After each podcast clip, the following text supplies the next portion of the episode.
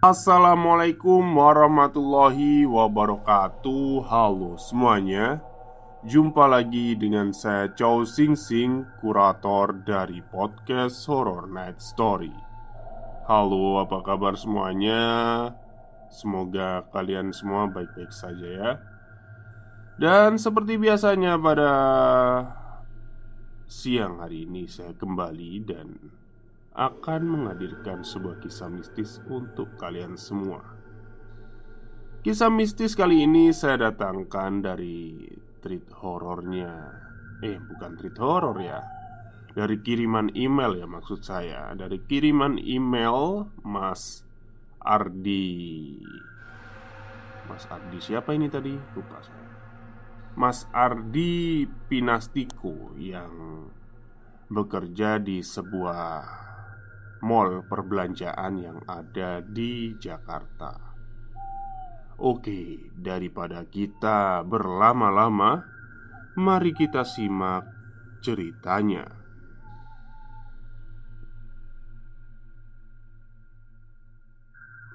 Assalamualaikum warahmatullahi wabarakatuh. Perkenalkan, saya Ardi dan saya akan menceritakan salah satu cerita di tempat di mana dulu saya pernah bekerja, yaitu di sebuah gudang dari toko alat elektronik. Berada di lantai 4 di sebuah pusat perbelanjaan besar di Jakarta. Gudang ini berada di bagian belakang toko.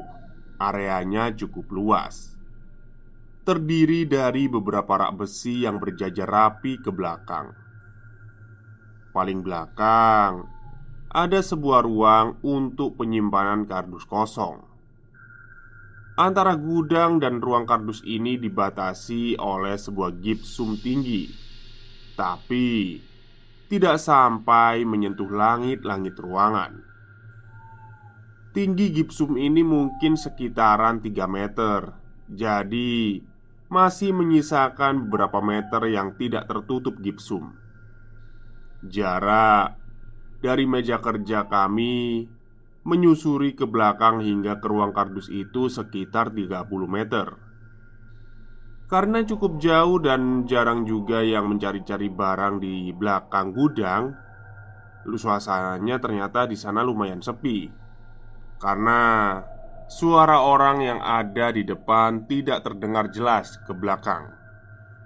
Mungkin karena terhalang oleh banyaknya rak-rak besi yang tinggi itu. Suasana yang sepi di belakang gudang menjadikan ruang kardus itu menjadi tempat istirahat rahasia kami sebagai staf gudang. Dan malah terkadang atasan kami juga suka istirahat di situ. Ya, sekedar untuk merebahkan diri selama setelah makan siang atau hanya bersantai sebentar melepas penat.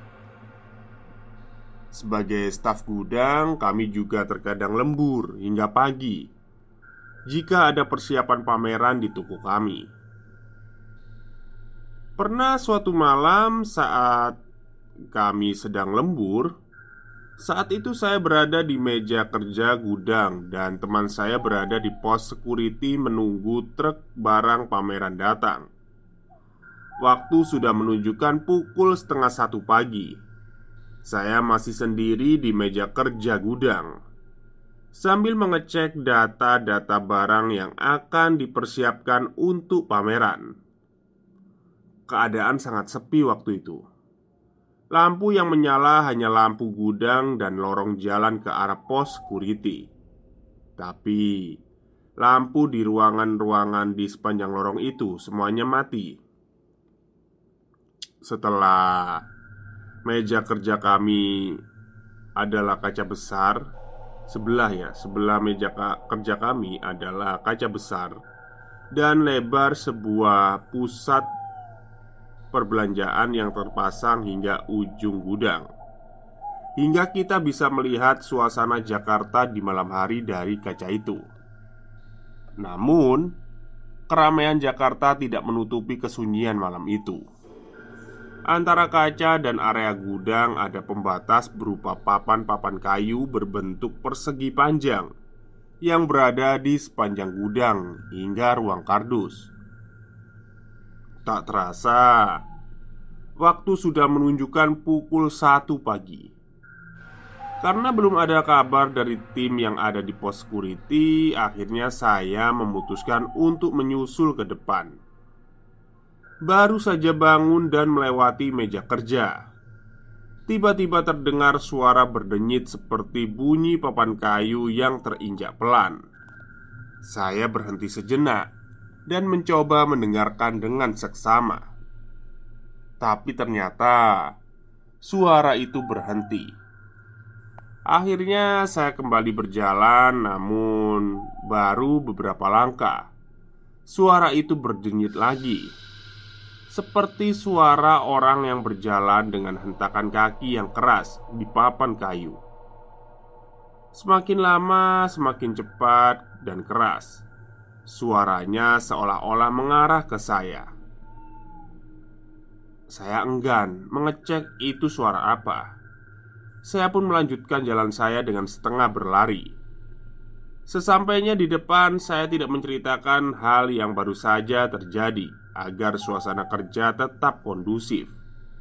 Karena selama ini tidak pernah ada kejadian seperti ini selama kami lembur. Pada suatu waktu, pernah lah ya, suatu waktu itu atasan kami ingin beristirahat di ruangan kardus. Seperti biasa, ia ingin sedikit merebahkan dirinya di ruangan itu yang dia memang orang yang cukup berani dan tidak takut dengan hal-hal mistis. Namun, baru saja 15 menit berselang Dia sudah kembali ke depan Lalu berkata Aduh Baru aja saya tiduran. Eh, di atas papan gipsum pembatas itu ada perempuan rambut panjang. Huh. Wajahnya pucat banget. Bajunya putih terus melotot ke arah saya. Kata atasan saya. Ia pun menjelaskan bahwa posisi tubuh dari pinggang ke bawah ada di luar gipsum pembatas. Tapi setelah dia keluar untuk melihatnya karena penasaran, ternyata perempuan itu sudah tidak ada. Karena merasa sudah tidak nyaman dengan kehadiran perempuan itu, makanya beliau tidak jadi istirahat di ruangan itu.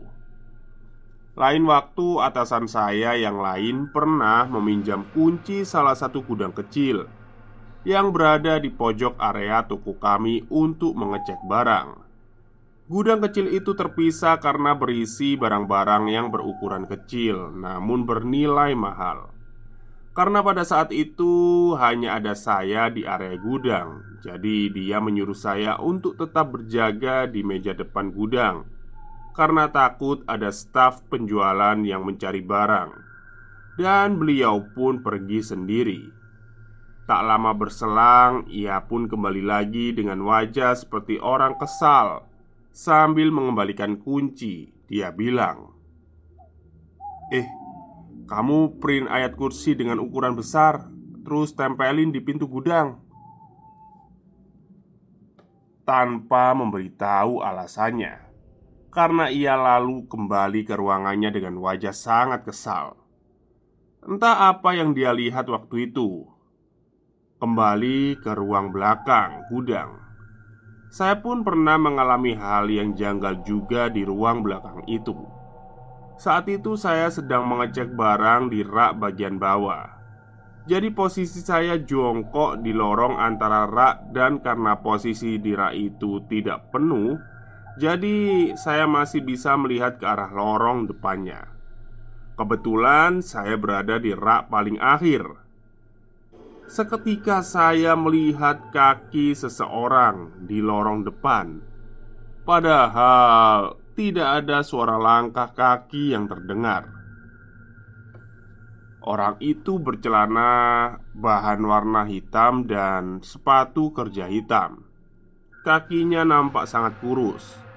Ah, saya pikir staf sinilah bagian penjualan yang sedang mengecek stok barang saya pun menyapa. Siang bos. Tapi jawabannya cuma Hmm. Karena saya penasaran siapa orang ini Akhirnya saya langsung berdiri.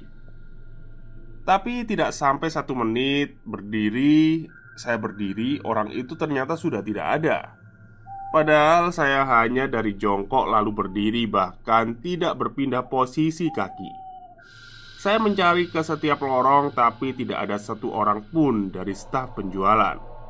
Saya pun bertanya ke teman saya Yang berjaga di area depan gudang. Dul, Tadi staf mana yang masuk gudang? Teriak saya dari belakang gudang. Teman saya pun menjawab Dari pagi gak ada yang masuk di. Lagian sepi Kayaknya di depan semua Balas teman saya sambil berteriak Kalau belum ada yang masuk gudang Terus itu tadi yang aku lihat kakinya siapa? tamat. Oke, itulah cerita singkat dari kiriman email Mas Ardi yang bekerja di sebuah perbelanjaan di Jakarta ya. Jadi ini Mas Ardi ini ternyata cuma melihat kakinya saja. Jadi kan kayak tertutup rak-rak tuh ya. Terus sama Mas Ardi uh, Apa itu namanya? Dikira itu orang pemasaran atau apa gitu kan. Jadi posisinya itu Mas Ardi itu kayak nata barang mungkin ya. Nata barang sambil jongkok. Terus dia uh, si setan itu tadi lewat gitu loh. Tapi cuma nampak kakinya itu Kakinya kan kayak orang celana pakai sepatu ya kayak orang kerja lah ya. Dipikir manusia sama Mas Ardi ternyata bukan. Ya mungkin penunggu situ ya. Oke mungkin itu saja cerita untuk siang hari ini. Kurang lebihnya saya mohon maaf. Wassalamualaikum warahmatullahi wabarakatuh